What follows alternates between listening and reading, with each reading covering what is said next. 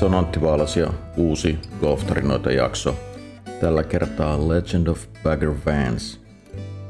Tarinaa sekä kirjasta että elokuvasta. Monihan varmaan muistaa tuo elokuva tuolta vuosituhannen vaihteesta. Sitä katsoi moni ei-golfarikin. Legenda Bagger Vanceista on filosofinen kertomus elämänmenosta 30-luvun Georgian osavaltiossa.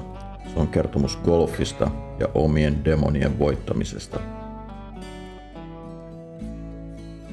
Mutta ennen kuin mennään tarinaan, erittäin lyhyt kaupallinen viesti. Eli jos kuuntelet tätä maalis-huhtikuussa, toukokuussa 2021, niin meidän eli GoGolf-valmennuksen kevään alkukesän kurssit ovat nyt myynnissä.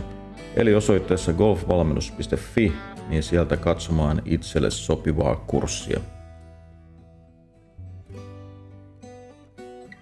Ja sitten itse tarinaan.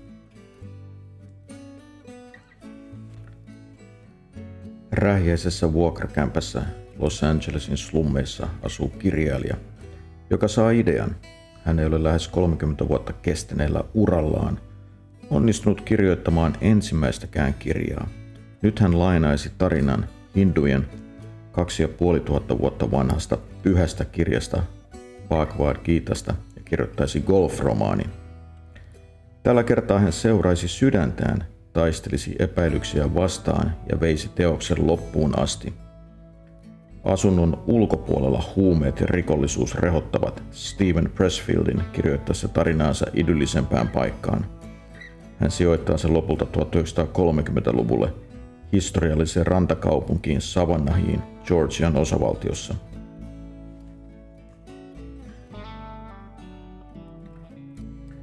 Ennen esikoiskirjansa Legend of Bagger Vance julkaisua Pressfield on tehnyt juuri niitä hommia, joita toimeentulonsa kanssa kamppailevan taiteilijan voi kuvitella tekevän. Hän on ollut rekkakuski, tarjoilija, baarimikko ja apumies niin öljykentällä mielisairaalassa kuin hedelmäfarmillakin. Hän on ollut koditon, asunut autossaan – sitten hän on saanut töitä copywriterina mainostoimistossa ja elokuvien käsikirjoittajana. Käsikirjoituksista maksetaan ja ne tuovat elannon. Muutama niistä päätyy jopa teattereihin asti, kuten vuoden 1986 King Kong Lives. Syvemmällä sisimmässään Pressfield tietää kuitenkin olevansa kirjailija, ei käsikirjoittaja. Niinpä hän eräänä päivänä kertoo agentilleen aikovansa jättää tilauksesta tehtyjen käsikirjoitusten varman leivän ja käyttävänsä tulevan vuoden romaaninsa kirjoittamiseen. Agentti antaa hänelle heti potkut. Agenttia on helppo ymmärtää, sillä idea golfromaanista on tavattoman epäkaupallinen. Jättäessään elokuvien käsikirjoittamisen Pressfield riskeeraa kaiken – sillä tulevien King Kongien käsikirjoittajia on tuottajien ovilla jonoksi asti. Kirjan epäonnistuessa varmaa paluuta ei ole. Mutta kaikkien yllätykseksi kirja ilmestyy ja jopa menestyy. Se päätyy myös Robert Redfordin yöpöydälle ja hän päättää ohjata siitä elokuvan. Elokuva ilmestyy vuonna 2000 Will Smithin, Matt Damonin, Charlize Theronin tähdittämänä – nuorten kykyjen lisäksi elokuvan tarinankertojen roolissa. Roolissa, joka jää hänen viimeisekseen, nähdään legendaarinen Jack Lemmon. Vuosituhannen vaihteessa jokainen aktiivinen amerikkalainen golferi tietää Jack Lemmonin ja hänen rakkautensa lajia kohtaan. He ovat seuranneet neljännes vuosisadan Lemmonin yritystä päästä jatkoon ja pelaamaan Pebble Beachin Proamissa ammattilaispartnerinsa kanssa sunnuntain viimeistä kierrosta – Lemonin kerrotaan sanoneen, että hän olisi vaihtanut Oscar-pystinsä yhteen jatkopaikkaan. En tiedä kuinka moni suomalainen golfari on lukenut Pressfieldin kirjan, mutta elokuvan moni muistaa. Se ei ole loistava elokuva, mutta sillä on puolensa. Kauniissa maisemissa liikkuva filmi oli hyvää mainosta golfille. Se näyttää golfin historiasta tunnetut pelaajat Bobby Jonesin ja Walter Hagenin – juuri niin isoina tähtinä kuin mitä he oikeasti myös olivat. Heitä ihailtiin ja palvottiin kuten muidenkin lajien suurimpia tähtiä. Bobby Jones on yhä yksi golfin tunnetuimpia nimiä. Augusta Nationalin ja Mastersin perustajana hän ei unohdu. Sen sijaan Walter Hagen unohtuu helposti ja elokuva tekee palveluksen esittelemällä hänet tämän päivän pelaajille. Ensimmäinen pelaamisella itsensä elättänyt golfin ammattilainen oli uran uurtaja maailmassa, joka arvosti varakkaita herrasmies-amatöörejä. Vuosisata sitten pelaavat ammattilaiset eivät olleet golfin yläluokkaa, kuten tänä päivänä. Kun ammattilaisille klubitalo ja sen pukuhuoneet pysyivät suljettuina, Hagen saapui kentälle kuljettajan kyydittämänä limusiinilla ja hän vaihdatti kengät näyttävästi parkkipaikalla palvelijansa avustuksella. Kierrosten välissä hänelle tarjoiltiin useamman ruokalajin lounasmeny viineineen limusiinin takapenkille. Eräs Heigenin tunnetuista sitaateista kuului, en koskaan halunnut olla miljonääri, halusin vain elää kuin sellainen. Heigenin kerrotaan olleen ensimmäinen miljoona dollaria golfissa tienannut, mutta valitettavasti hänen sanotaan tuhlanneen samassa ajassa kaksi. Niin tai näin parhaimmillaan Heigenille maksettiin tuohon aikaan uskomattomat tuhat dollaria näytösottelusta – ja hän saattoi pelata niitä jopa yhdeksän viikossa. Elokuva esittää Heigenin hahmon juuri sellaisena pelurina kuin voi kuvitella hänen oikeasti olleen.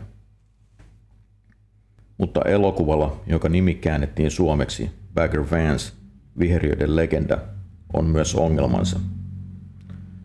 Matt Damonin swing ei ole uskottava. Will Smithin Bagger Vance on aivan liian lempeä verrattuna kirjan hahmoon, ja kuten Pressfield itse sanoo, elokuvassa on vaikea kuvata painetta, sitä epätoivon määrää, joka voi mahtua metrin puttiin.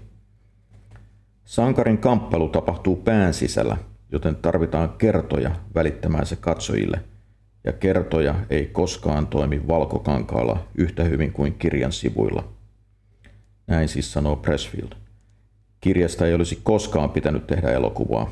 Hyvien näyttelijöiden panos hukattiin ja kaikki, paitsi minä, menetin rahaa, kertoo Pressfield, joka itse siirrettiin sivuun elokuvan käsikirjoituksesta.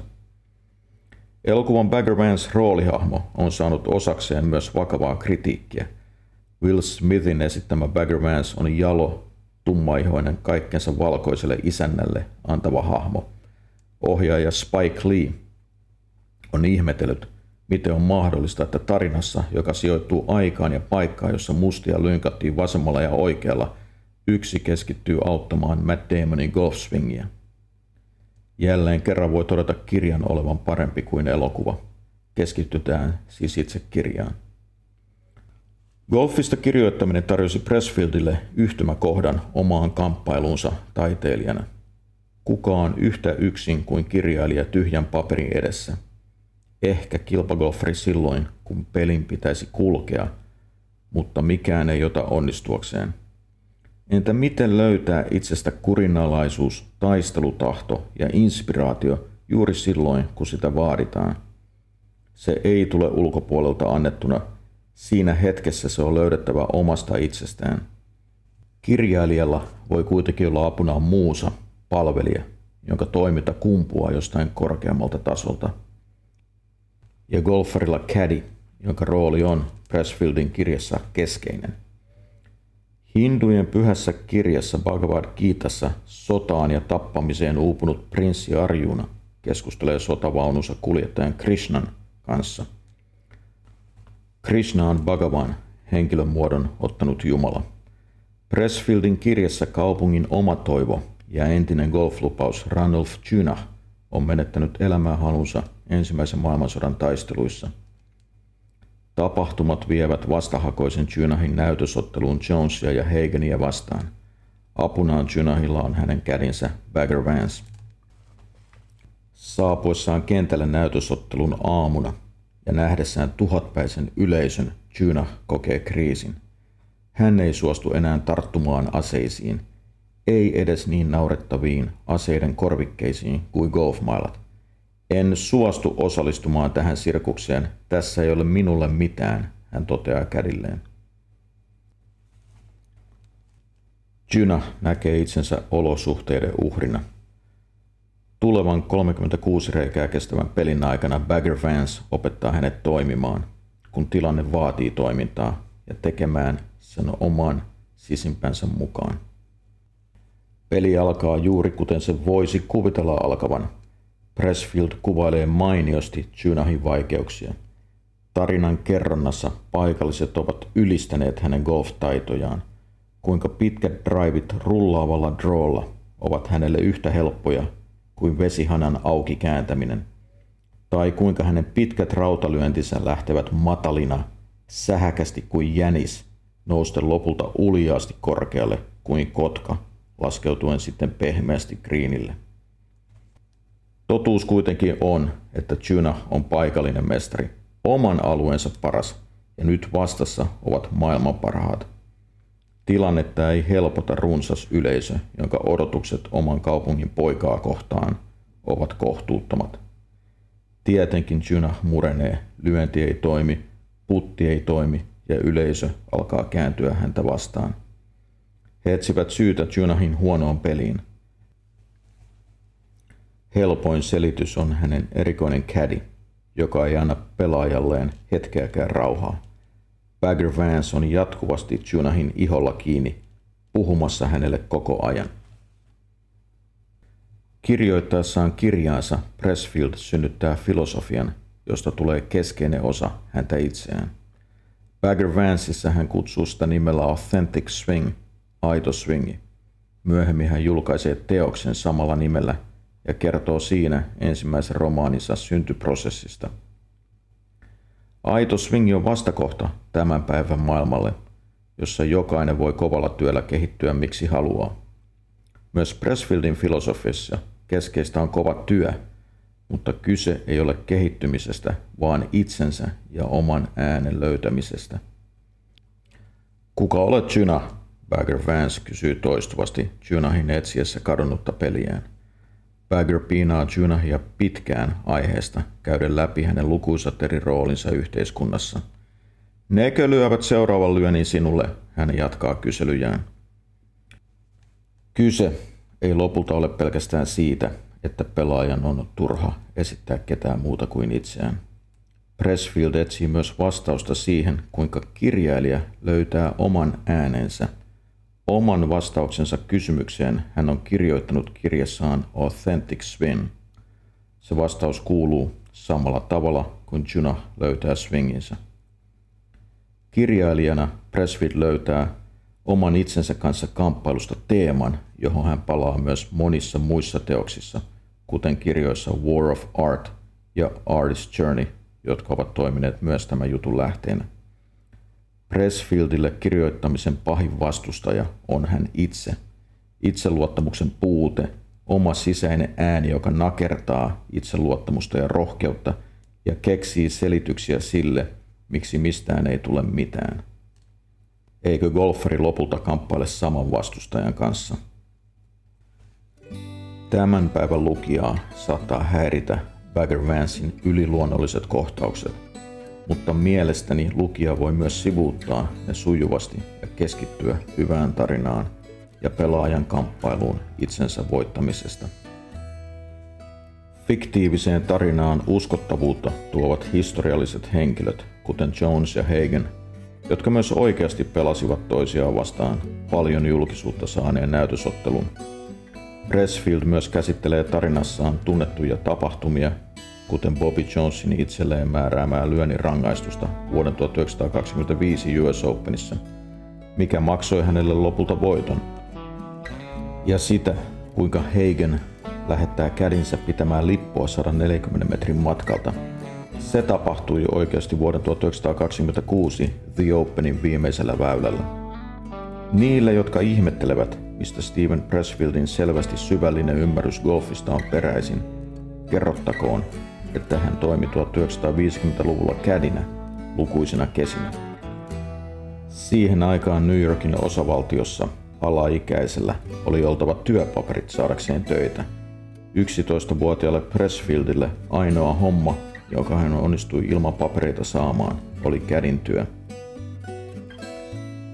Sellainen oli Legend of Bagger Vance, kirjan ja elokuvan tarina – Ja lopuksi itse asiassa voisin suositella tuota Bagger Vance äänikirjaa niille, jotka nyt innostuivat, että se pitäisi lukea, niin itse asiassa, jos sen kuuntelee sellaisen kaverin kuin Jeff Hardingin kuuntelemana, niin mielestäni kirja herää jotenkin erinomaisesti henkiin. Kaveri nimittäin lukee sen aivan erinomaisesti. Mutta siinä kaikki tällä erää. Palataan taas seuraavan jakson myötä. Kiitos ja hei hei.